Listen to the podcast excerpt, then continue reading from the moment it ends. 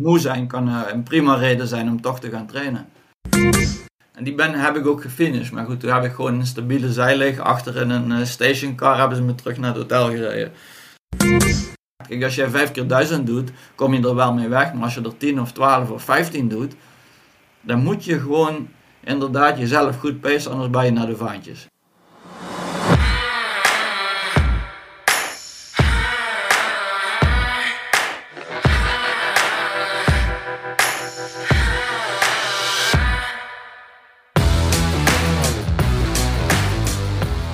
Welkom bij de vijfde aflevering van Naar de Vaantjes, een podcast over hoe jij jezelf kunt uitdagen alles uit het hardlopen te halen. We hebben het onder andere over training, motivatie en wedstrijden. En soms dwalen we een beetje af naar koffie. Hoe haal jij het maximale uit je hardlopen en ga je charmant naar de vaantjes? We spreken hierover met de meest inspirerende gasten. Dus haak weer aan voor een mooie, snelle en gezellige aflevering. Want wij gaan samen helemaal naar de vaantjes. Mijn naam is Imo Muller en aan de andere kant van de lijn zit ze vanuit Flagstaff, Arizona, Olympisch atlete en bondscoach Susan Cremens. Goedemorgen. Goedemorgen. Goedenavond. Oh ja, goedenavond. Ja, het is, uh, het is hier een beetje vroeg, maar wel koffietijd. Hè? Ik zit met koffie in de auto. Het is top. Nou, vorige keer was het andersom. Toen had ik uh, koffie en jij niet. En nu heb jij koffie en ik een bakje thee. Ja, precies. Ja. Nou goed, ik moest natuurlijk wel in de auto gaan zitten, want ik, ik ben hier inderdaad in Flagstaff op trainingsstage met, uh, met de bond en met 30 atleten. Dus het is echt een hele grote groep. Alleen ja, het is 7 uur s ochtends en uh, atleten die slapen dan natuurlijk gewoon. Dus uh, daarom ben ik even in de auto gaan zitten in mijn geluidsdichte studio, zodat ik iedereen lekker kon laten slapen terwijl we dit op gingen nemen. Hoe hoog is Flagstaff? Mm. Oh, even een slokje. Um, 2100 meter hoogte. Dus het is wel echt, dat is wel een stuk hoger dan, dan St. Moritz. En uh, dat merk je bij alles. Dus dat merk je bij je duurloopjes. Als er een klein beetje een, nou ja, een beetje vals plat in zit, dan voelt dat echt als een heuvel. Dan ga je ook echt meteen heel hard ademhalen. Uh, dat is een groot verschil met 1800 meter. Maar zelfs dus als je, als je aan het eten bent of zo en als je een hele grote hap neemt, kun je daar soms van buiten adem raken. Dus het is, uh, het is best extreem. Maar uh, als je voorzichtig traint, kun je heel goed van terugkomen. En ja, dat doet de groep wel. Dus ik denk dat het een goede stage is so far. En ben je zelf uh, door de hoogte ook al een paar keer uh, lekker naar de vaantjes gegaan?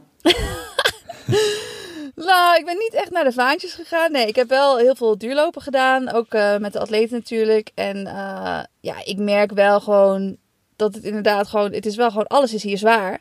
Maar dan gaat het tempo ook gewoon echt naar beneden. Dus dan als je dus thuis zeg maar duurlopen zou doen in, in, in tussen 4.15 en 4.30... doe je ze hier gewoon tussen 4,45 en, en 5 minuten, zeg maar. Dus je gaat gewoon een stuk langzamer. Dus dan is het eigenlijk wel te doen, maar je voelt je wel langzaam. En dat is wel, dat is ook wel een reden waarom ik er nooit zelf voor gekozen heb om bijvoorbeeld naar Flagstaff te gaan. Vlak voor een toernooi, omdat je heel weinig specifiek kan trainen. Het moet wel echt superveel rustig en basistraining. Uh, en dat doet iedereen hier nu. Um, dus dat is, ja, het is goed om een brede basis te leggen voor een lang seizoen natuurlijk. En Um, nou, dat ze dan vanuit daar dan straks specifieke trainingen kunnen gaan doen. En dan in de zomer kunnen gaan pieken, hopelijk. Uh, maar tot nu toe is Kijk, iedereen. Je zegt het al. Oh, pieken. pieken. Ja. Pieken, want we gaan het vandaag hebben over pieken op het juiste moment. Ja, dat was niet eens expres. Uh, ja. dat is een mooi berichtje. En dat ja. doen we met, uh, met onze gast vandaag, uh, Louis de Lahaye. Ja. Um, die weet daar heel veel van. Ook over hoogte trouwens weet hij heel veel. Ja, dat, precies. Uh, ja. zal ook een rol, rol hebben in zijn gedachtegang om te pieken op het goede moment. Want je hebt, ja, wij hebben het altijd over, als we het naar de, over naar de vaantjes gaan hebben, over twee typen naar de vaantjes gaan. Eentje is echt op een hoop gaan. Dat, is, dat is niet zo goede naar de vaantjes. Wel mooi voor de foto's. Ja, en ook Heel veel voorbij zien komen trouwens, trouwens afgelopen weekend. Um, Ja, top. Maar uh, wij bedoelen met naar de vaantjes natuurlijk nou, alles uit jezelf halen. Mm -hmm. nou ja, dus uh, mooi onderwerp. Uh, maar ik denk dat hij wel veel meer nog over uh, training gaat vertellen. Maar uh, nou, ik ben ook. benieuwd. Ja. Ben jij eigenlijk nog naar de vaantjes gegaan de laatste tijd? Uh, nou, ik zit natuurlijk twee weken voor Rotterdam. Dus uh, ja. In trainingen ga ik ook wel geregeld uh, naar de vaantjes. Vooral die lange blokken op marathon tempo zijn ja, aan het eind altijd wel zwaar. Zeker als je er al twee uur op hebt zitten. En ik had ja. van het weekend, was ik ook wel naar de vaantjes omdat ik een, een evenement organiseerde. Dus Run and Roast, tweede editie, helemaal uitverkocht in Utrecht. Ja, was echt heel gaaf. Dus een pittig weekend gehad, maar wel met een brede glimlach Lekker. naar bed gegaan zelfs. Ja, was ja. fantastisch. Echt heel leuk. Ik zag wat plaatjes voorbij komen. Zag er heel mooi uit. Maar je hebt zelf dus ja. niet meer getraind. Ben je al aan het taperen? Nee, ik ben nog niet aan het taperen. Nee, ja, dat is al. Ik, vroeger eh, dacht ik altijd twee weken te taperen.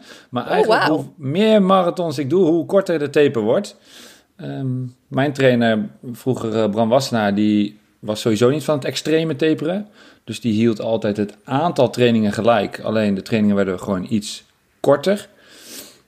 Eh, en ik ga nu ook wel wat langer hard doortrainen dan de vorige keer. Dus eh, een echt taper is bij mij pas een, eh, in de laatste week. En dan valt het ook nog wel mee. Ja, je doet wel minder. Je ligt meer op de bank, hoop ik. Ja. Maar ik ga niet, maar dan weet ik het, ik ga niet maar drie keer trainen in die week of zo. Ik hou het wel een beetje frequentie gelijk.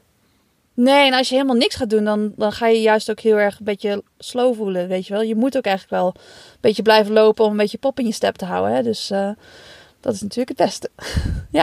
Ja, dat wordt het Ja. ook. Weet je, je zit toch al, eh, je wordt misschien een beetje zenuwachtig. En, eh, Ja. het, is als, het is als saai, gewoon lekker blijven trainen, joh. Dat is goed. Ja, maar precies. vooral goed slapen en, eh, en, en eten. Natuurlijk ook wel wat meer koolhydraten aan het eind. Maar goed, we gaan allemaal dingen zeggen waar, waar Ja. Louis nog veel meer verstand van Ja, die is er heel veel verstand van. Maar jij was ook wel... de- Ja, sorry. Ja, wat zei je? Je valt even af de weg, want het is hier ook het is een beetje stormachtig nog. Het weer is wel beter, maar we hebben hier Ja. echt drie keer sneeuwstorm gehad of zo. Echt de slechtste winter ooit in, in, in Flagstaff. Dus eh, af en toe dan, dan waait hier het internet eventjes weg. Maar eh, goed, ik probeer het goed te verstaan.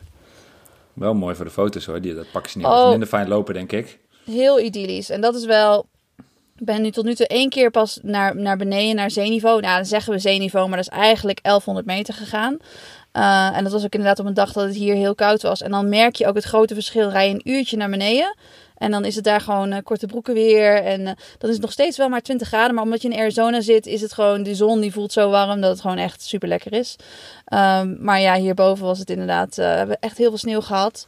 Gelukkig ruimen ze het wel snel op. Want het is wel gevaarlijk in de sneeuw lopen. En dat zorgt er ook voor dat de atleten dat zeg maar niet doen. Dus eh, of dat we een, eh, een goed pad uitkiezen. Of dat we op de weg lopen. Maar ze hebben ook wel training op de loopband gedaan. Eh, en dat is natuurlijk minder leuk. Want als je met zo'n grote groep bent, wil je eigenlijk samen trainen. Maar ehm, ja, ze hebben wel geen enkele training overgeslagen tot nu toe. Ondanks het slechte weer. Klas. Ja, en ik heb de weersvoorspellingen voor je opgezocht. En? aankomende week wordt het 20 graden, geen sneeuw meer. Het wordt echt lekker lente daar. Ja echt eh, bikini aan en gaan. Dat is echt... eh, dat is hier, dat, als het hier 20 graden is, dat is gewoon echt als 30 graden in een, eh, in een ander land. Dus top. Nou, nou Ja. zwaar voor je. Sterkte. Ja, precies. Hey, we gaan Louis er eh, bij roepen. Ehm, nog even voor de mensen die Louis niet kennen. Hij is natuurlijk bekend. Hij was vroeger de hoofdcoach van eh, de Rabobank ploeg en eh, Lotto Jumbo in het wielrennen. Hij begeleidt nog steeds wielrenners. Uh, Annemiek van Vleuten begeleidt hij. Eh, hij is volgens mij ook hoofdcoach van de Triathlonbond. Ook in Duitsland. Eh, maar ik zag hem ook op foto's in Kenia voorbij komen laatst met, met Nien- naast Nienke Brinkman haar lange duurloop. Dus hij, ja, hij Ja, heel was hij veel, haar het begeleiden? ja, we gaan het vragen. Ik weet Ja, niet. ik In ben wel benieuwd. Want ja, hij coacht haar niet natuurlijk, maar hij heeft wel ergens heeft er iets mee te maken natuurlijk. Ja, hij was niet op vakantie in Kenia, denk ik. Nee, ik denk het ook niet. Ik kwam haar niet toevallig tegen. Nou, we gaan het hem vragen. Eh, ja, roep hem er maar bij. oké, komt-ie. Goedemiddag Louis, welkom in de show. Dankjewel. We zitten alle drie op een andere plek. Ik zit gewoon in Utrecht. Eh, Suzanne zit in Flagstaff. En waar ben jij?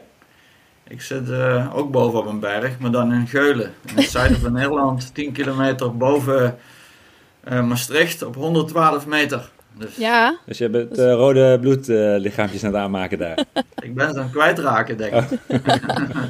ja jammer.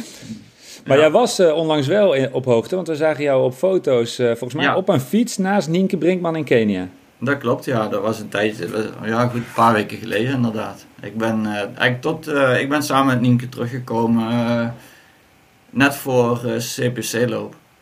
Dus, eh, dus daarom, ik ben rode cellen het kwijtraken nog steeds. Want hoe lang ben jij in eh, Kenia geweest?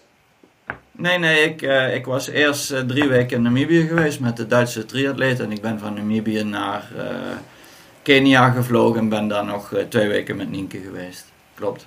Ja. En kwam je haar toevallig tegen dan, of was het gepland? Nee, nee, nee, dat was gepland. Dat ja, oké. Ja. Ja, ja. Want wat is jouw rol in- deze voorbereiding voor Boston Marathon bij Nienke? Nou, dit, eigenlijk een beetje zoals mijn rol bij uh, Global over het algemeen is. Ik, ik noem het zelf een beetje over de schouder van de coach meekijken. Mhm. En ik was vorig jaar ook al met Nienke in, uh, in Kenia geweest voor uh, Rotterdam. En ik was ook in een periode in St. Moritz. En goed, nu hadden we besloten om de laatste twee weken aan te sluiten en de trainingen te begeleiden, mee fietsen en nou, het er een beetje over te hebben. Dus uh, Nienke heeft een eigen coach en die is hartstikke goed. En ik uh, probeer het ter plekke gewoon uh, nou goed bij te sturen als dat nodig is. Ja. ja, coaches kunnen natuurlijk niet altijd bij zijn, dus dat is wel handig. Nee, precies. Ja. ja. Hey, en we willen het vandaag met jou onder andere hebben over pieken op het juiste moment. ik loop zelf over twee weken Rotterdam Marathon. een dag later loopt, Nien, loopt Nienke natuurlijk Boston. Suzanne heeft er veel ervaring mee en ik, jij hebt er natuurlijk heel vaak te maken mee gehad. Nu kan ik me voorstellen dat pieken voor een marathon wat een andere voorbereiding vergt dan pieken voor een Tour de France, om maar, om maar wat te noemen. Ehm, hoe, hoe, hoe, ja, wat zijn voor jou belangrijke indicatoren om überhaupt te meten dat iemand op het juiste moment gaat pieken? Ja, eigenlijk kun je dat niet. Als ik eerlijk ben, kun je dat niet. Is het een gevoel? is, ja, voor mij zitten eigenlijk aan pieken twee kanten. Aan de ene kant is dat zeg maar de, noem het maar even, de fysiologie of de training, hoe je het maar wil noemen. Dat is uh, de makkelijke kant van het verhaal. dus zeg maar iemand zorgen dat hij topfit is op het moment dat hij Rotterdam moet gaan lopen, of een klassieker fietsen, of een 1500 meter lopen, of een triathlon doen. Dat, dat is ja, in zoverre makkelijk. Uh, dat is een goed programma maken. Uh, en, op het moment, en ingrijpen op het moment dat het nodig is. En dan gaat het erom dat jij op uh, tijdpunt X, en voor jou om uh, 10 uur s ochtends ergens in Rotterdam over twee weken, dat je in staat bent om het maximale uit jezelf te halen. Nou ja, goed, daar, en dat is, dat, is best, dat is de moeilijke kant van het verhaal. Dat is gewoon, gewoon psychologie. Hm. Ja, en, en als iets daar belangrijk is, dan is het gewoon, en ik denk dat Suzanne het wel zal herkennen, dat je vrij in je hoofd bent. Dat je jezelf, zeg maar de acceptatie van, de, van het oncomfortabele wat erbij hoort. Als je 10 kilometer moet lopen in een uh, Olympische finale bij 35 graden, dan weet je dat gaat pijn doen. Alleen uh, op het moment dat dat heel erg goed, dat je een hele goede ervaring hebt, zul je die pijn anders ervaren als dat het gewoon heel slecht gaat. Nou goed, hoe bereid je dat voor? Ja, denk je dat het belangrijk is om dat gevoel af en toe te hebben in de trainingen, zodat je het herkent en er niet zo bang voor bent? Nou ja, goed, ik, ik, ik denk wel dat je af en toe het leren omgaan met dat oncomfortabele, dat dat wel een heel belangrijk onderdeel is van je voorbereiding, ja. ja. Maar ook dan nog, uh, om het dan op moment X weer te kunnen, daarvoor moet je toch weer gewoon vrij in je hoofd zijn. Ja. En hoe ben je vrij in je hoofd? Ja, goed, dat is een, dat is een hele goeie. Die vraag stel ik me ook wel eens. Hoe doen we dat nou eigenlijk? Ja. Zorg, hoe doet die sporter dat? Sommigen kunnen dat makkelijker hè, dan anderen. Elke coach zal ook zeggen van, nou ja, ik heb een groep en er zitten er twee tussen. Ja, die zijn echt gewoon de beste, maar in de wedstrijd laten ze het nooit zien. Nou, ik denk dat dat heel erg hiermee te maken hebben. Dat ze zelfs eh, verlamd zijn door of de druk die ze zichzelf opleggen. Maar ze zijn in ieder geval niet vrij om dat te doen wat ze eigenlijk wel kunnen. Wat, wat, wat, wat ik daarvoor doe is uh, proberen iemand een mindset mee te geven van... Uh, weet je, het is ook gewoon leuk wat we doen. Ja. Je zit nu in Blackstaff, dat is eigenlijk Ja. gewoon best wel leuk. Ja, het is een voorrecht. Het is een, absoluut een voorrecht. Ja, precies. En ik probeer in zeg maar, mijn trainingsplanning en de manier waarop ik met eh, sporters omga, eh, dat heel erg over te brengen. Van ja, dit is ook leuk. Ik probeer het ook leuk te maken. Ik probeer ook training leuk te maken. En ik probeer er ook niet te veel eh, waardeoordeel op, op te leggen. Ik probeer het vooral wel bij te sturen.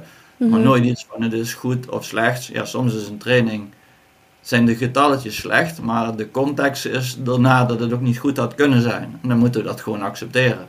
Ja, ja, ik snap Ik het. heb één sportster en die, die is daar heel erg goed in. En die kan gewoon, bijvoorbeeld de bedoeling is om een keer echt heel erg harde training te doen. Dat is, dat is verschrikkelijk onaangenaam. En dan hoop je dat dan de waardes goed zijn. Of dat nou eh, snelheden zijn in het lopen of eh, in het zwemmen of dat het vermogens zijn in het fietsen, maakt er niet zoveel uit. En soms Mhm. lukt dat dan niet. Ja. Nou, dan, kun je daar, dan heb je sporters die daar heel lang bij neerzitten, die dan geen zelfvertrouwen hebben. En dat heb ik nodig voor mijn zelfvertrouwen. En ik heb er ook een die eh, zegt van ja, maar ik heb de prikkels gegeven en ik heb alles gegeven wat ik kon. Alleen ja, de getalletjes waren niet goed, maar de bedoeling van de training heb ik gehaald. En daar kun je dan vervolgens weer tevreden mee zijn. Ja. Dat is een volledig andere manier om om te gaan met een goede of een slechte training. Denk je dat atleten die, of sporters in het algemeen, die wat meer eh obsessief zijn met, met alle data en die dat helemaal gaan analyseren, dat die langer in een slechte training blijven hangen en daarom minder vrij in hun hoofd kunnen zijn? Absoluut. Ja, ik, Ja. eh, ik ben op zich wel een fan van data. Ik vind het ook Ja. leuk om daar naar te kijken. Alleen we hebben wel met mensen te maken. Data is, hoe meer data, hoe meer ruis. En wanneer, wanneer beslis je nou eigenlijk eh, of je iets wel of niet gaat doen?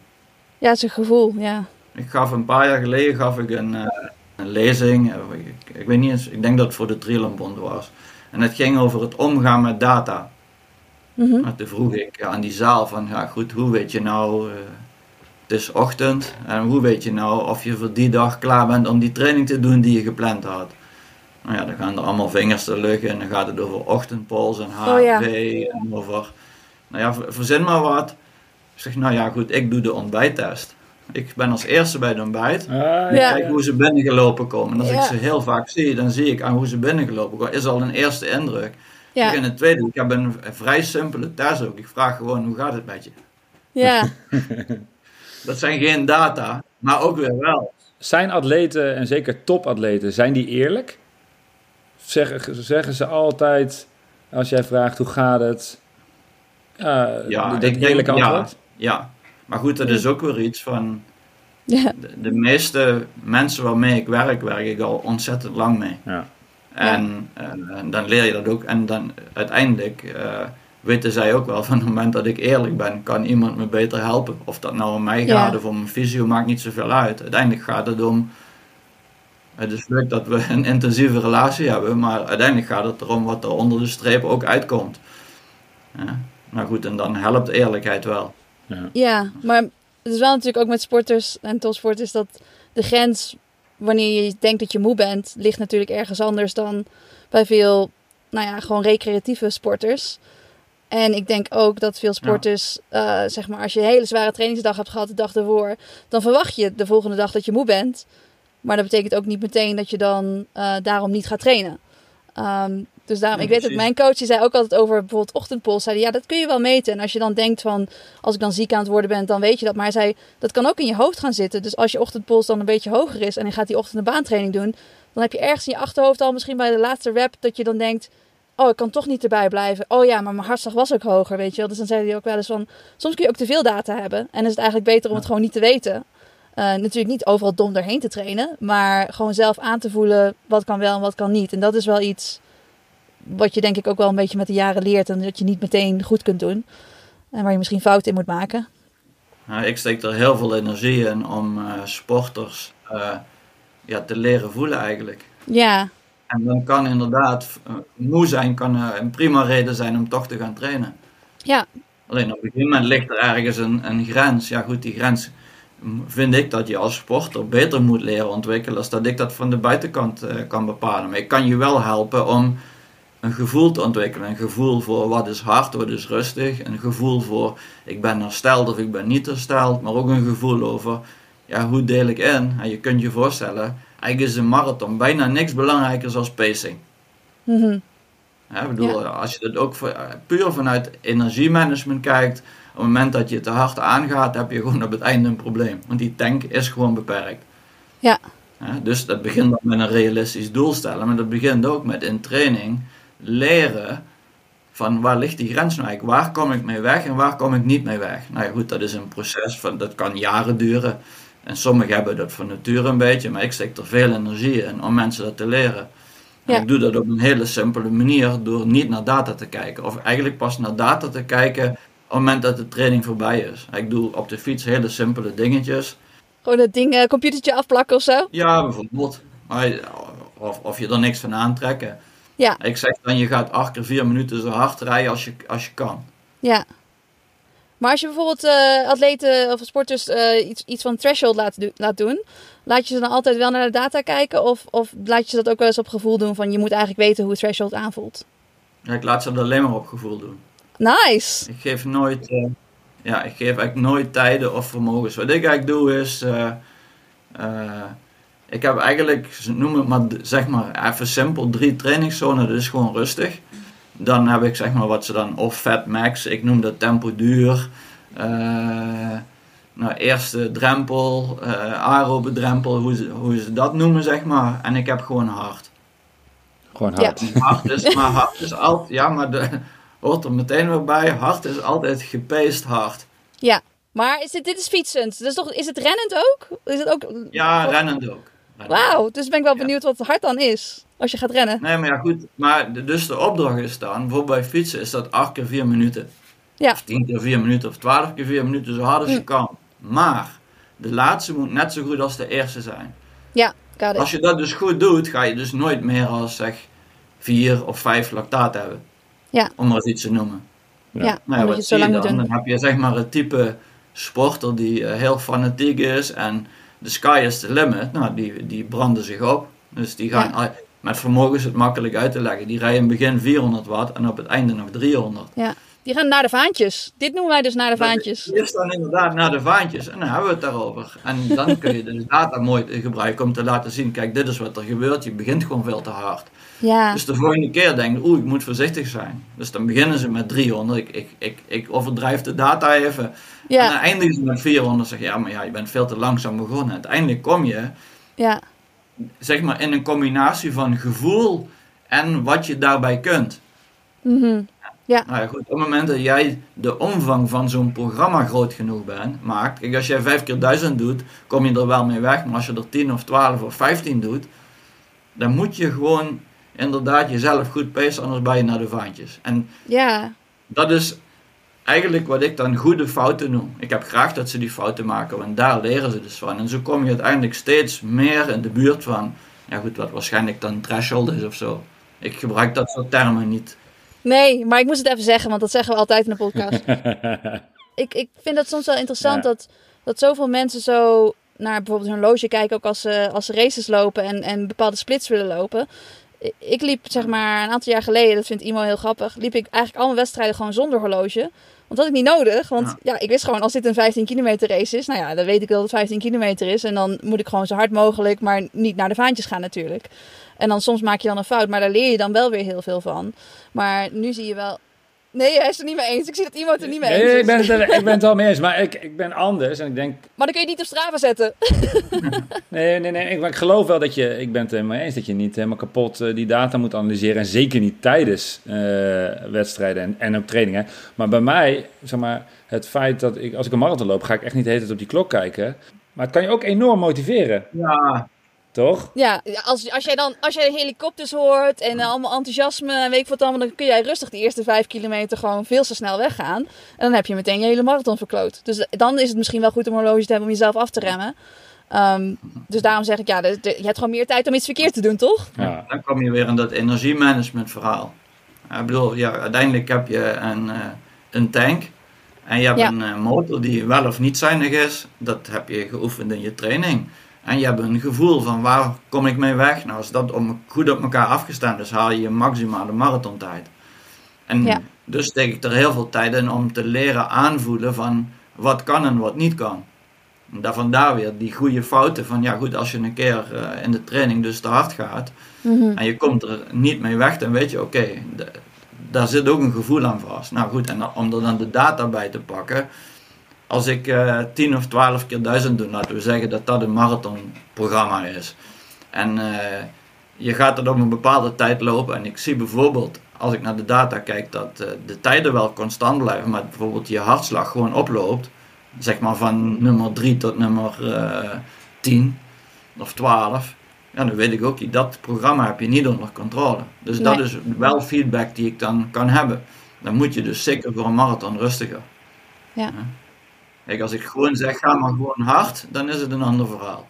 Dan zie ik wel aan de tijden, het moment dat je de laatste nog net zo hard kan lopen, weet ik zeker dat je niet te hard gegaan bent. Ja. En ik weet dat je in, op het moment dat je dat gedaan hebt, dat je energetisch ook dat getraind hebt wat ik dan in mijn hoofd had. Ja, aan het begin, eh, toen, toen ik zei van uh, we willen het hebben over pieken uh, op het juiste moment, toen stapte je eigenlijk heel snel uh, over iets heen wat voor jou heel simpel is, maar waar ik eigenlijk wel wat meer over wil weten. Van je maakt gewoon een programma, zei je.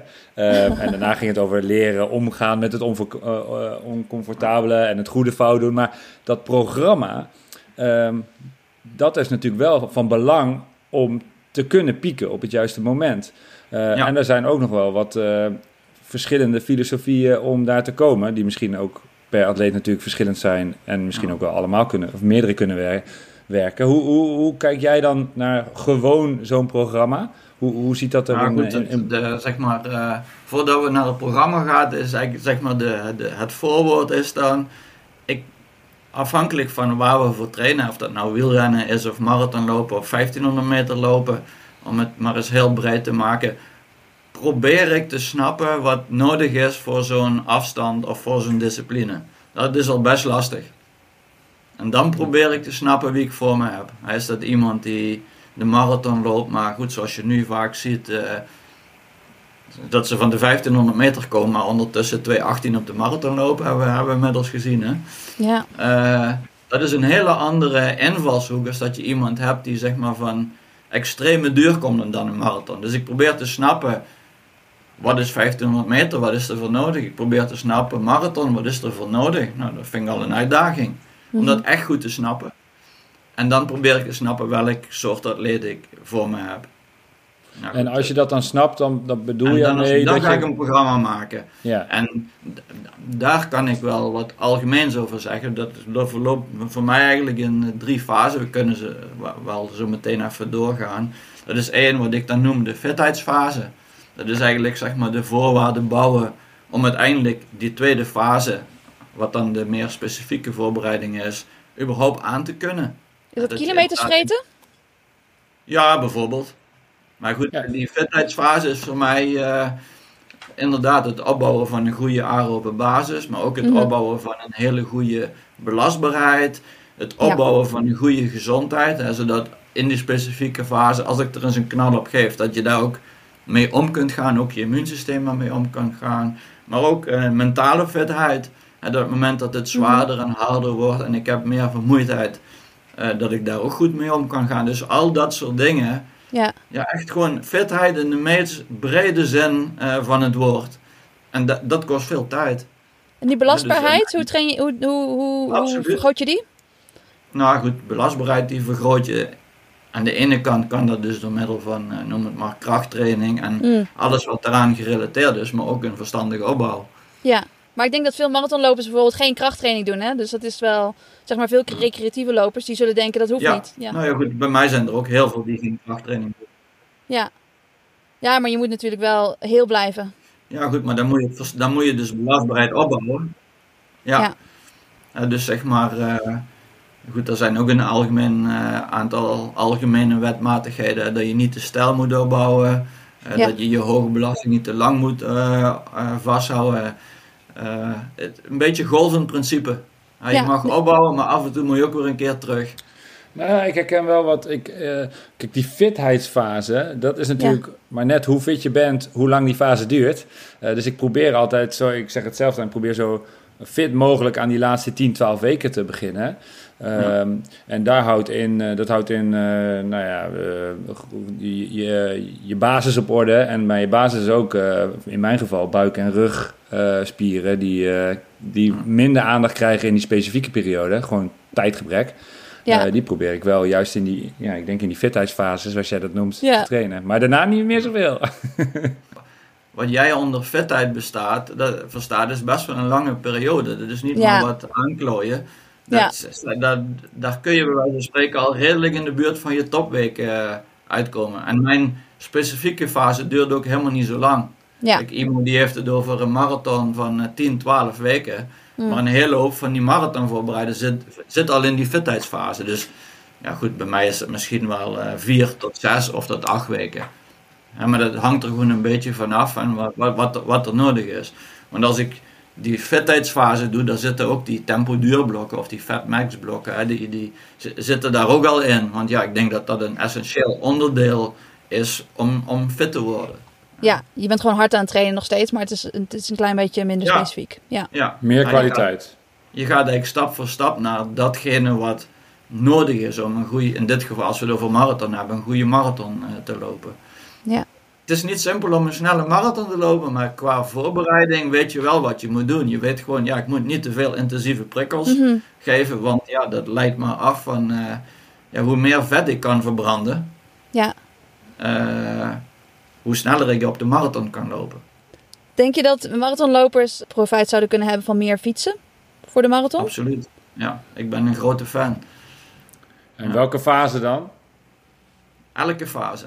Elke fase. Ja, goed, tot, Ja. tot, een, tot een week voor de marathon dan. Ja. Of voor mijn part zelfs nog, als je er echt gewend bent, tot in de week zelf. Ja, En, wa- en waarom dan? Hoe, hoe combineer ik dat dan? ja een hele goede vraag.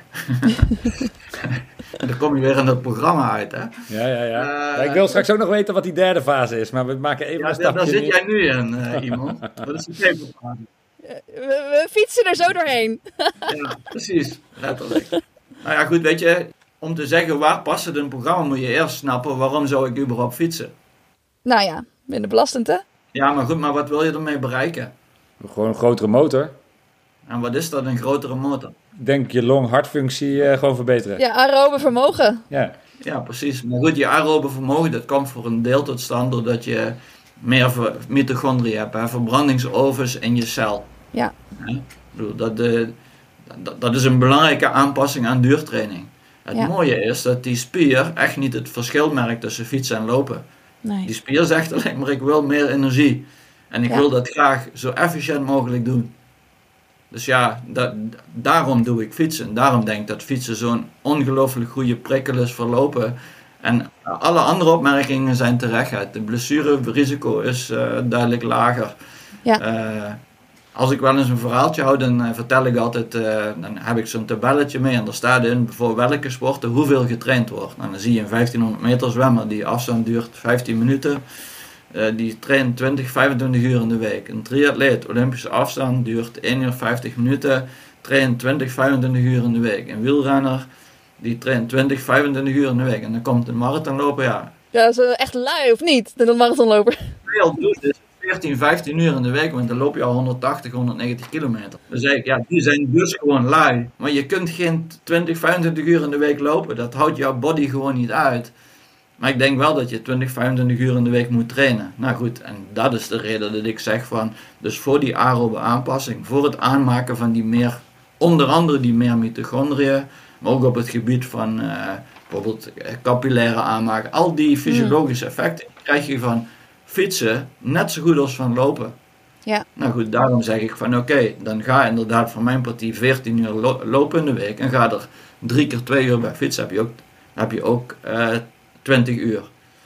En dat fietsen hoeft natuurlijk niet op een hele hoge intensiteit dan. Dat is op een lage intensiteit dan heel veel uren. Het gunstige daarvan is dat je het ook echt rustig kunt doen. Ja, Dat is met lopen al een stuk lastiger, zeker als je recreatief atleet bent. Want die Ja. trainen per definitie allemaal te hard. Gewoon omdat het voortbewegen aan zich al eh, veel energie kost, zeg maar. Mhm. Hè?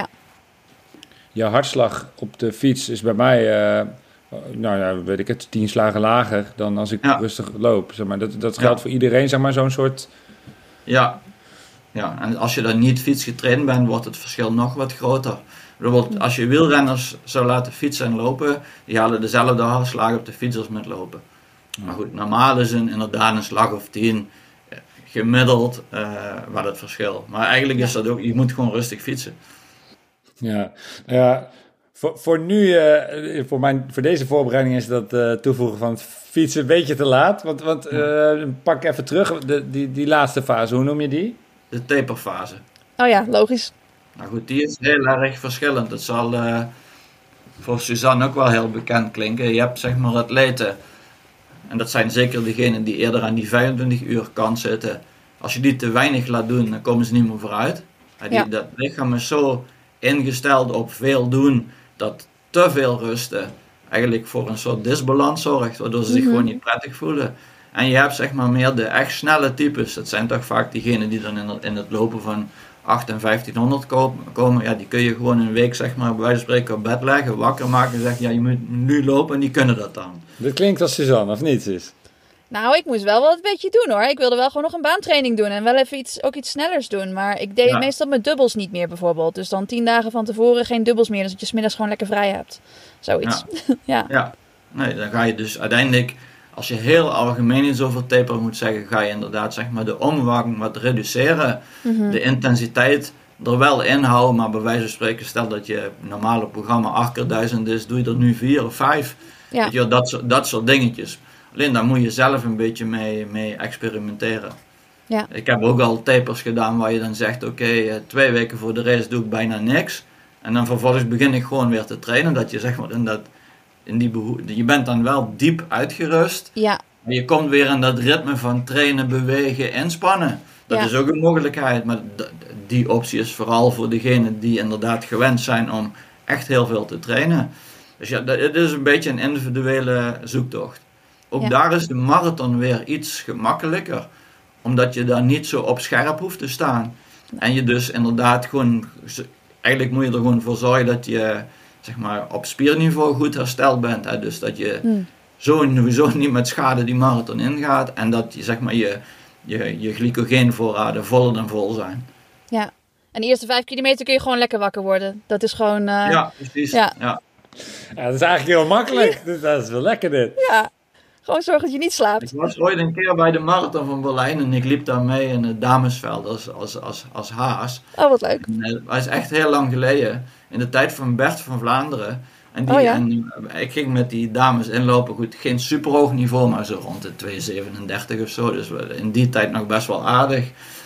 En die, maar die ging niet inlopen. Ja, de eerste vijf is inlopen. Die moesten dan eh, 15, 25 of zo doorkomen. Ja, dan slik je toch een keer. Ja. Ander niveau.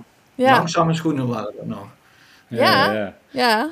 Zonder carbon. Waarom, waarom krijg ik altijd eh, allemaal pijntjes als ik ga taperen, Louis? Is dat, is dat mentaal of, of doe ik dan gewoon echt te weinig?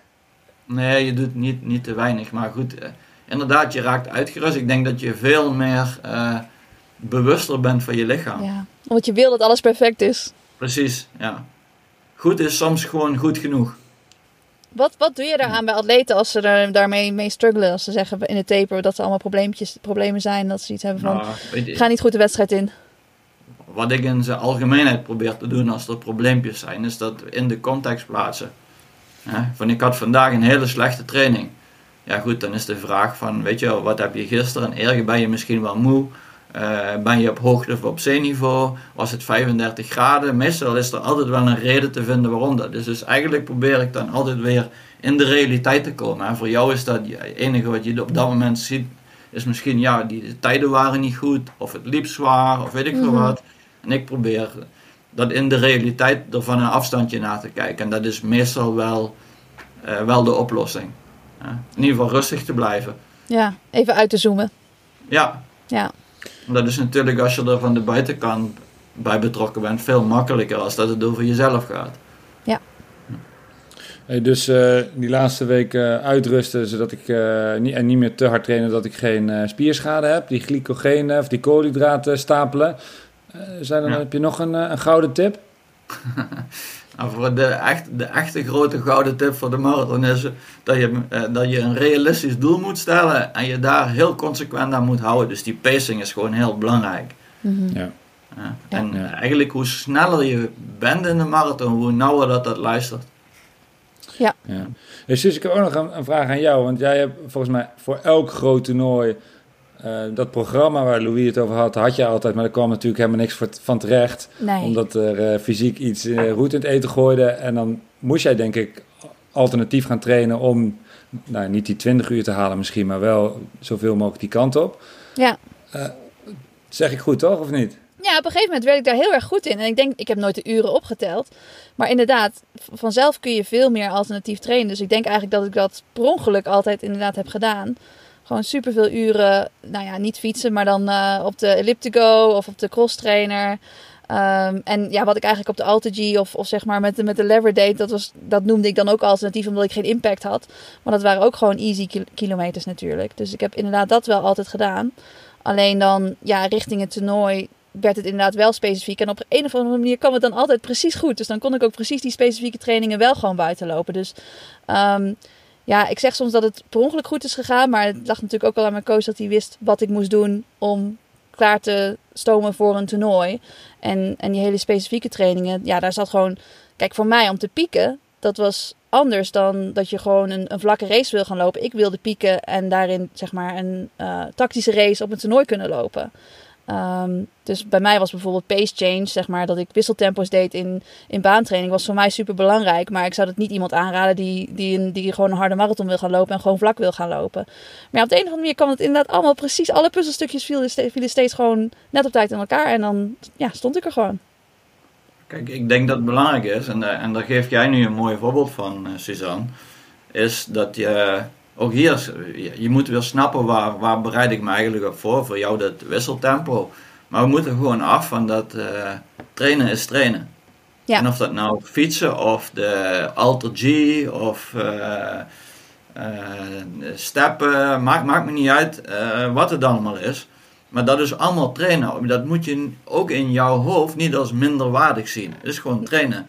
Ja. En dit was jouw manier om je voorbereiden. Dus jouw fitheidsfase die zag er of noodgedwongen of misschien wel bewust gepland heel erg uit als ja, ik deed gewoon heel veel. En dat was toevallig niet lopen. Ja. Uh, want ja, dat, dat ging niet zo goed op die uh, momenten. Maar je was dus heel erg fit. En op ja. basis van die fitheid kon jij vervolgens die wisseltempo's of die trainingen aan die jij nodig had om een goede team te kunnen lopen. Ja, precies. Dus ja, en, en op het moment dat ik dat elke keer ook tegen die sporter zeg: van ja, goed, als wij een twee dagen lopen vervangen door twee dagen veel fietsen, omdat we dat nu even verstandig vinden, omdat we ergens tegenaan hikken, is dat geen noodoplossing. Nee, dat is gewoon trainen. Alleen, we doen het even op een andere manier.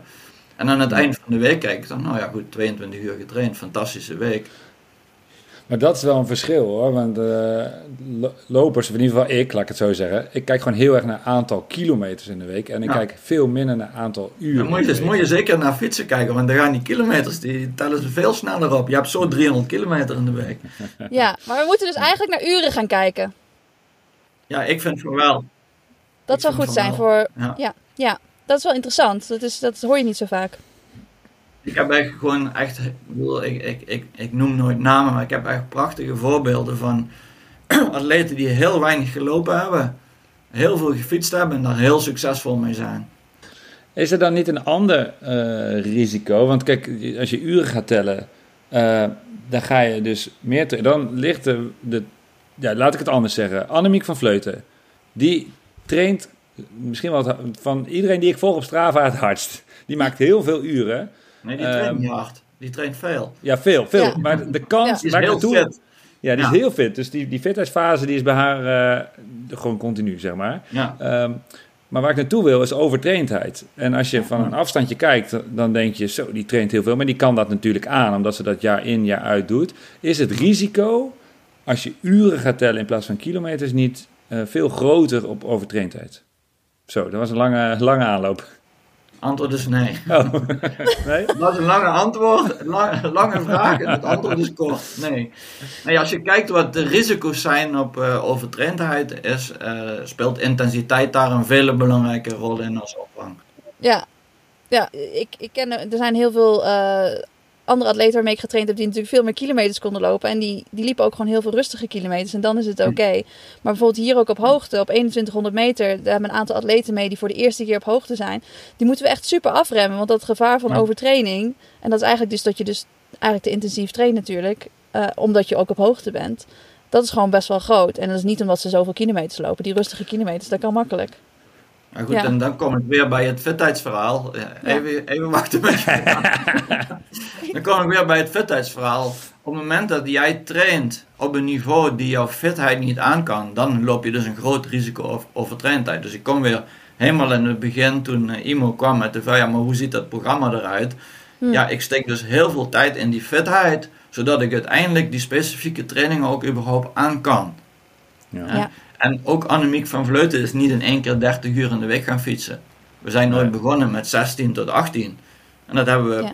ja, goed, inmiddels is dat het twaalfde jaar. We heel langzaam en geleidelijk opgebouwd. En dat is fitheid. eh, Dat, goed, ik, er zit, zal ook wel een einde aan zitten. Maar eh, ja, dat kan bijna genadeloos toenemen. Dat, ik bedoel, die voorbeelden zie je ook van oudere lopers die nog steeds een ongelooflijk hoog eh, niveau halen. Of zichzelf nog verbeteren Mhm. Na hun eh 35ste. Maar Dus recreatieve lopers ja, zijn dat, net dat al... is mij belangrijk. Dus nee, door uren te tellen eh, heb je geen grotere kansen op overtraindheid. Nog sterker, ik denk dat het de mogelijkheid is om overtraindheid te voorkomen. Ja, want je zei net al eventjes dat, dat de meeste recreatieve lopers gewoon te hard trainen. Omdat ze dus eigenlijk te hard lopen. Ehm, daarnaast zullen ze ook wat minder aandacht besteden aan rust. Ik neem aan dat Annemiek ook heel erg op de rust let en heel goed tussendoor herstelt.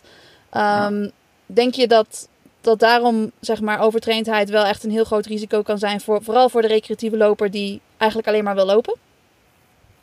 Ja, nou ja, zeker. Ja. Want Ja, ook daar is, die zijn natuurlijk gewoon duidelijk minder fit. Waardoor, zeg maar, bij ze spreken, je kunt ook overtraind raken van 80 kilometer in de week.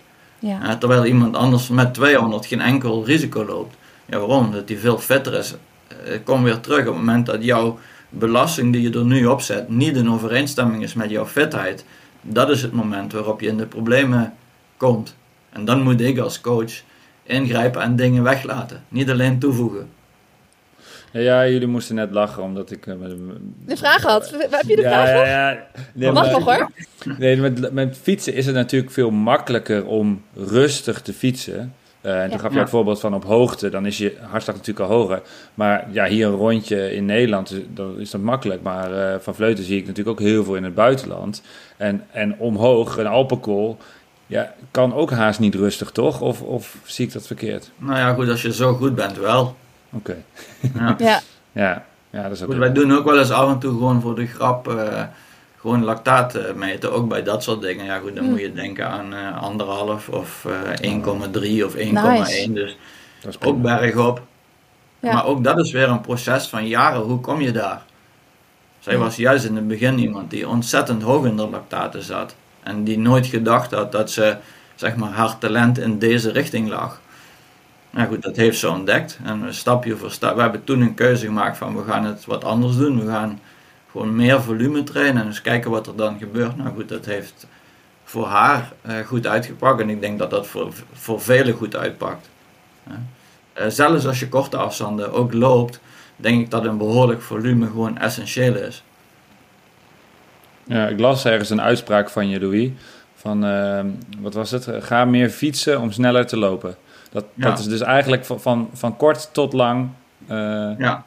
waar. Je kunt om vele verschillende redenen kun je gaan fietsen. Hè? Als ik kijk naar de lopers die fietsen, in ieder geval waar ik mee te maken heb, dan is het bij de ene gewoon om zijn volume te verhogen. Nou goed, dat is de simpele reden. Maar we hebben er ook bij, daar zijn we gaan fietsen omdat we dachten van, weet je, op een dag dat er een baantraining is, die tweede looptraining, ja, die levert altijd problemen op. Nou, dan hebben we afgesproken, op het moment dat je op de baan doet, dan doe je geen tweede keer lopen, maar gaan we smiddags fietsen. Dat is een optie. Nou, dan hebben we fietsen gebruikt voor Tokio als hitteaanpassing. Dat is ook nog een optie. ja. Nou, dat is een ongelooflijk effectieve manier van hitteaanpassing. Als je dat gewoon eh, binnen doet, eventueel nog met een jackie aan. Eh, ik bedoel, er is nul koeling. Gewoon in, je, in, in, zeg maar, in je hockey. Ja. Dat is een ongelooflijk goede, daar heb je geen Ja, klimaatkamer geen wind. nodig. Nee, nee, geen wind. En dan, ik heb dat Het thuis is ook een gedaan inderdaad. ongelooflijk effectieve manier om ook, ook dat soort trainingen te doen. En voor Tokio hebben we natuurlijk heel veel gedaan met hitteaanpassing. Maar in die periode is er zoveel onderzoek gedaan. Nu blijkt ook dat gewoon hittetraining. Hè, vandaar dat we allemaal zo graag naar de warmte willen. Maar nu weten we ook waarom. Of Ja. wat het effect is. Ook een ongelooflijk goed effect heeft. Ja, precies. Heb je het weer al gecheckt, Imo, voor eh, Rotterdam? Nee, nee, nee, nee, nee, nee, ja, dan word ik gek. Nee, dat, ga ik, dat, is nog, dat is nog te lang, jongens. Als ik dat je nu kunt nu toch niks meer doen aan hitteaanpassing. Het is te laat nu. Het is wat 8 graden en windstil heb ik gehoord. Oh ja, nou, dat, dat ga ik onthouden. Dat ga ik onthouden. Nee, die laatste paar dagen heb je toch tijd over. Dus dan, ga, dan wordt het dus Ja. tijd om te checken. Ja. Ja. Wat ik me nog wel afvroeg, want je coacht ook eh, triatleten. Ehm, en je zegt nu dat, eh, dat lopers meer moeten gaan fietsen om harder te lopen. Hoeveel lopen uh, jouw triatleten dan? Zeg maar, wat is het percentage tussen de verschillende onderdelen? Nou goed, op dit moment coach ik nog twee triatleten. En goed, in Duitsland ben ik een beetje hetzelfde als bij Global. Daar kijk ik over de programma's uh, van, van de atleten mee. En nou goed, de, de, de triatleten coach zijn Richard Murray en uh, Rachel Klamer. Dan moet je denken, Richard loopt zo rond pakweg 60 per week. En Rachel uh, op dit moment uh, wat minder. Die is een, eigenlijk al vanaf de Spelen aan het revalideren vanwege een hamstring probleem als gevolg van een val met de mountain, mountainbike. Dus die, loopt, die loopt er misschien 30 of 40 of zo. Ja, het is eigenlijk ongelooflijk welke tijden die loopt. Ik bedoel, in corona heeft Richard ja. een aantal keren gelopen. Ja, die loopt gewoon net boven de 28 minuten op 10 kilometer. Ja. En dan loopt hij ook gewoon, toen liep hij iets meer, maar ja, dan moet je denken aan 70, 75. Ja, en dat komt dan vooral van het fietsen, neem ik aan. Het, het, ja, ja. Zijn we daar iets mee te maken? Nee, toch? Nee, ja goed, heel weinig. Ja, heel weinig. maar goed, vooral die combi van fietsen en lopen, hè. dus uh, ja. die is uh, zeer effectief. En eigenlijk door, door, doordat ik van, ik bedoel, van origine ben ik een hardlooptrainer, ben, maar ben zo in die triathlon gerold al ergens begin van de negentiger uh, jaren bedoel, heb ik wel gezien, ja goed, dat, dat, dat zeg maar die, dat cross training, hè, dat, dat effect van verschillende sporten mixen, uh, ja, dat dat gewoon heel effectief is. Ja. Ik bedoel, ik zie uh, triatleten tijden lopen, denk ja goed, dat, die kun je niet lopen met 60 kilometer in de week, zou je zeggen. Maar dat ja. doen ze dus wel. Ja, ja mooi. Maar er is wel volgens mij een verschil, of ik, uh, of ik heb het mis, dat kan ook. Kijk, als, uh, als jij mij adviseert in mijn marathon voorbereiding of nou ja, zelfs voor een 1500 of een 10 kilometer voeg fietsen toe. En dan bedoel je met name zeg maar gewoon het voor duurvermogen. Maar ja. die triatleten die doen natuurlijk ook wel heel veel kwaliteitstrainingen. Ja, ja absoluut. Dat is wel een verschil denk ik. Of, of zou dat ja, voor mij ook kunnen? een verschil.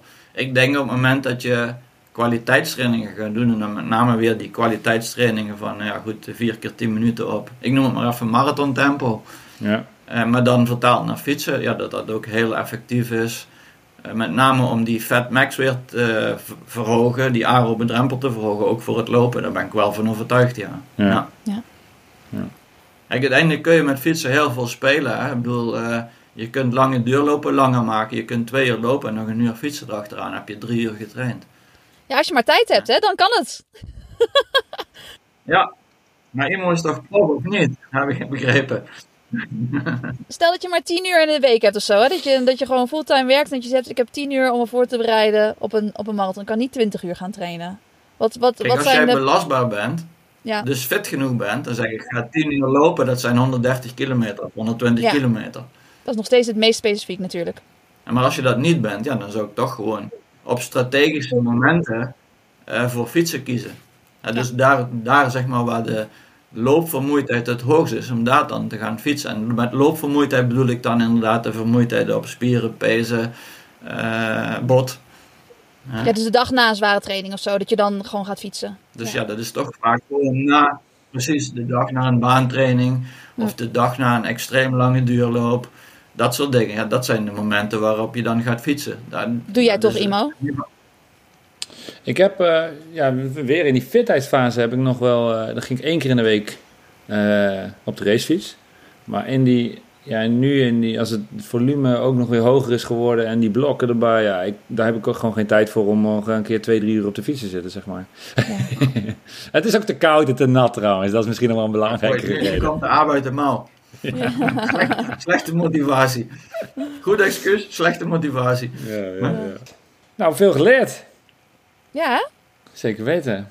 Meer ja fietsen. we moeten gaan fietsen. En, ehm, Maar jij fietst toch wel? Nou goed, jij fietst ook niet veel, maar je deed wel veel alternatieve training. Ja, ja, fietsen lag me niet zo. Dus eh, ik, ik deed vooral veel op de elliptico en eh, ook op de cross trainer binnen dus. En, Ja. en dan ook inderdaad lopen dat het, dat het met minder gewicht dus op de Alta-G of op de lever. Ehm, en dat werkte voor mij wel goed. Ik deed inderdaad nooit dubbels. Dus dat verbaast iedereen zich hier ook over. Al die, al die jonge jongens die denken allemaal van we moeten iedere dag dit en we moeten dubbel threshold. En dan zei ik wel eens van ja, ik heb eigenlijk eh, nooit twee keer gerend op, nou ja niet nooit, maar heel weinig in de laatste jaren. En daar kun je vanuit die training kun je ook gewoon goed presteren. Dus het hoeft niet per se. Vooral heel blijven of in ieder geval gewoon trainingen kunnen doen is natuurlijk belangrijker. Nou, het mooie is, jij, bedoel, jij bent nu een flexref, je hebt nu een functie bij, nou, noem het maar even, het lange afstand lopen in, uh, in Nederland. Ik bedoel, jij kunt overdragen dat trainen gewoon trainen is. En op het moment dat dat in die hoofden zit van, ja goed, ik moet gewoon uiteindelijk gewoon meer gaan doen. Ja. Maar ja, dat hoeft niet noodzakelijk. Als ik dan fiets of step of elliptico, whatever je leuk vindt, is dat net zo goed hè. Dat moet er gewoon een beetje in, dat het niet ik noem het ook geen alternatieve training. Ik vind dat gewoon een woord. Het is gewoon trainen. Ja. Alleen we kiezen ervoor om dat even niet lopen te zijn. Maar ja, je kunt geen 25 uur in de week lopen. Dat lukt gewoon niemand. Dat hebben ze vroeger wel geprobeerd, maar daar hou je niet aan vol. Nee. In het Engels noemen ze het ook vaak gewoon uh, cross-training. En dat vind ik ook mooi dan alternatieve training. Dat is een beter, beter uh, woord. Ja. Maar het probleem is natuurlijk wel dat veel lopers vooral van lopen houden. Dus ja, inderdaad. Dat heb ik inderdaad ook gemerkt. Maar goed, ja. Eigenlijk de meeste, in ieder geval binnen onze groep die fietsen, vinden het nu ook gewoon leuk. Waarom? Ja, ze hebben net even een betere fiets. zeg maar wat al heel veel uitmaakt. Als het uh, kraakt en, en weet ik veel wat, ja, dan is, is dat niet leuk. Dus ja, goed. En, en eh, wat, uh, iemand net zegt van ja, het is wel lekker als het fietsen is wel lekker als het net wat warmer is. Ja, ik vind fietsen heel leuk, maar ik ben gewoon een mooi weerfietser. Ja, dat geef ik gewoon eerlijk toe. nog één. Ja. ja. Dus. Maar goed, we moeten er gewoon naartoe dat we training als ja, je, hebt, je kunt specifiek hardlopen, maar dat we training zien als iets van dat die qua mindset is het gewoon super belangrijk dat je een training als volwaardig ziet. Dat je dat niet als een alternatief of minder mhm. waardig of omdat ik niet kan lopen ga ik dat en dat doen. Uh, Marianne Vos heeft een operatie aan de liesslagader gehad twee jaar geleden en die mocht niet fietsen. Maar die mocht wel, uh, die mocht wel hardlopen. Nou goed, dat heb ik er niet laten doen. Maar we hebben toen naar Tenerife, heeft ze toen een, uh, zo'n elliptico meegenomen. Ja, die heeft gewoon oh. vier, vijf uur op die elliptico gestaan. En die begon te fietsen. Zeg, ja, shit. Ik voel me oh. gewoon echt goed alsof ik bijna niet gestopt ben met fietsen. Dus het werkt ook die kant uit. Ook daar, op het moment dat ik iemand dat dan laat doen, is dat niet minder waardig. Is dat een goede training. Hé, hey, maar waarom uh, liet je Marianne Vos niet hardlopen dan? Nou, het probleem daarbij is dat het motortje van Marianne en andere wielrenners zo goed is. Die kunnen wel hardlopen, alleen de belastbaarheid is extreem laag. Ah, ja. Ja, ja. ja. ja. zo'n uh, zo'n Fiatje met een, uh, met een Formule 1 motor erin. ja. Die gewoon uit elkaar valt, wielen eraf. Ja, we hadden toch het verhaal van uh, Thomas Dekker die een keer uh, alles kapot liep omdat hij... Ja, nou, dat heb ik vaker meegemaakt. Ja. ja. Ze had wel met het, met het WK uh, eh, Elliptico mee moeten doen. Ik denk wel dat ze dat gewoon makkelijk had kunnen winnen als ze daar een paar keer op getraind heeft. Misschien wel. Ze heeft in die periode echt heel veel erop gestaan. Gewoon tussen de twee en de vier uur per dag. Ja, het is ook leuk. Dus, uh, maar nogmaals, ze werd er dus heel erg vet van. En toen ze weer begon met fietsen, voelde ze meteen van, hé, hey, ik, ik heb een, eh, een goede vorm. En eh, nou goed, met, met, hard, met hardlopers hebben we dat ook gedaan. Die dus om welke reden dan ook, of het nou een stressfactuur was of, uh, of iets anders. Die we dan gewoon uh, een maand of zes weken lieten fietsen. Maar dan ook echt gewoon uh, tien keer in de week of zo. En die daarna begonnen te lopen. Zeg, zelfs de baantrainingen gaan bij wijze van spreken meteen goed. Ja het moment dat je dat verstandig ophoudt. Uh, ik heb nog wel een vraag voor jou. Um, je bent natuurlijk coach, maar ben je zelf eigenlijk wel eens een keertje heel erg naar de vaantjes gegaan? Oh ja, heel vaak. Wat is het ergste naar de vaantjes verhaal? Goh, ik, ik heb een paar hele triathlons gedaan. Daar ben ik wel redelijk naar de vaantjes geweest. En het ergste is, ik heb ooit een keer met een weddenschap, eigenlijk was ik toen al coach en, en klaar ermee, nog een hele triathlon gedaan. En die ben heb ik ook gefinished. Maar goed, toen heb ik gewoon een stabiele zijlig achter in een uh, stationcar hebben ze me terug naar het hotel gereden. Dus dat was wel redelijk naar de vaantjes. En ook mijn ervaringen met marathon, ik heb redelijk wat marathons gelopen, is altijd dat uh, iedereen dan de dag na de marathon ging uitlopen. Nou goed, mijn ervaring is eerder achteraf de trap af. Maar dat had ik ook bij een halve marathon al. Dus uh, qua musculaire belasting hakte het er bij mij altijd wel in. Ja. Ook, maar dat is voor carbon neem ik aan. Dat is ja, heel ver voor carbon. Dat, ja, net dat, maakt nu, dat maakt wel uit hoor, op het, uh, het herstel. Ja, nee, klopt ja. Ik heb een paar van die uh, Vaporflies hier staan om, uh, zeg ja, die moet je uitproberen. Het scheelt, het scheelt inderdaad wel echt heel erg veel. Ook daarop. Ja. ja. Vandaag nog lopen, Louis? Vanmorgen heb ik gelopen. Ja. Lekker, door de, door de Limburgse heuvels. Ja, Lekker. Ja. Mooi, dankjewel voor je, voor je tijd. graag gedaan. Ehm, ehm, leren omgaan met het oncomfortabele en fietsen. Die twee dingen ga ik zeker onthouden. dat is mooi. Ja. Als je daar allebei in slaagt, dan ga je een flinke stap maken. Vooral die eerste. Goed, Goed, dankjewel. was leuk. Wijze lessen, Suus. ja, zeker. En je moet eh, al die jongsters eh, daar in Flagstaff dus gaan vertellen dat het eh, om uren gaat en niet, om, niet alleen maar om kilometers. Ja, cross-training, boys and girls. en wat jij ze natuurlijk ook altijd bij wil brengen, is dat ze thresholds moeten doen. Ja. Hij is al gevallen vandaag, dus het had helemaal niet gehoeven. Maar het was lachen. Ik was gisteren, host ik een evenementje hier in Utrecht voor, voor Puma. En daar was Jesse Fokkerrood was er ook. En die Ja. interviewde ik op het podium. En toen vroeg ik hem, eh, ja, want Jesse heeft natuurlijk een hele mooie stap eh, gezet. Het loopt hartstikke hard dit jaar. Toen zei ik, maar wat moet je nou nog leren? Weet je, wat is er nog te verbeteren? Weet zei het hij direct, threshold, threshold, zei hij. Toen dacht ik, nou, de taak van Suus zit erop. De jeugd weet het. I know, I know. Mission completed. Dat is echt mooi, toch? Ja, was mooi. Ja, was echt mooi. Ja. En, Ja. eh, toen riep er iemand uit het publiek, riep ook, naar de vaantjes. Dus ja, het- dat Nice. is mooi. Dat is mooi. Het wordt, eh, ja. Ik moet morgen weer threshold, dus eh, Ja? Nou, moet. Lekker, ik zou dat niet... lekker. Ik mag morgen weer threshold. ja, je hebt gelijk. Nee, dat vind ik Ja. niet erg. Nee, is, ma- Ja. mag. Is een, eh, is een, niet een moedje. Nou, nou veel plezier Ja. dan. Nou, en jij zou, eh, jij zou ook een rondje lopen? Ja, we gaan zo trainen met, de met de hele grote groep dus weer. 30, eh 30 atleten gaan we duurloopje doen en dan een circuitje. En dat is super zwaar op hoogte, maar wel heel leuk. En worden ze heel sterk van. En het is goed voor die, eh, voor die fitheid en de belastbaarheid. Dus eh super belangrijk. Want zij zitten er allemaal in die fitheidsfase, hè? Ja, precies. Ja. Keihard timmer aan die eh, piramide. Nou, mooi. Heel veel plezier er nog. De volgende ben jij weer in Nederland. Hoef ik niet in de auto te zitten, heb ik misschien ook beter internet. Ja, dan zit je weer gewoon in Hollywood of Papendal. Ehm, Ja. En dan heb ik Rotterdam gelopen en nemen we hem op als ik in Boston ben. Dus daar hebben we weer heel veel te bespreken. Rotterdam Oh, Marathon, Boston. Marathon. En, Leuke eh, dingen. ja, en jij eh, lekker genieten van, eh, van het zonnetje aankomende week. Ja, ga ik doen. Nou, kijk ernaar uit. En zo zijn we aan het eind gekomen van de vijfde aflevering van Naar de Vaantjes. Heb je vragen voor ons of ideeën voor een gast die jij graag eens in onze podcast zou willen hebben? Stuur ons een berichtje op Instagram, vaantjes podcast. Heel veel dank Louis. We weten nu alles over mitochondriën, pieken op het juiste moment, overtraindheid en dat ik meer moet fietsen.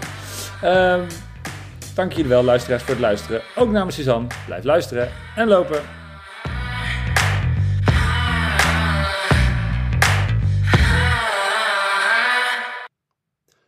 Oh ja, heb je nou een prachtige naar de vaantjes foto van jezelf? Post hem dan met de hashtag naar de vaantjes. Ja, of als je nou op social media een foto voorbij ziet komen van iemand waarvan je denkt, nou, die is echt enorm naar de vaantjes gegaan.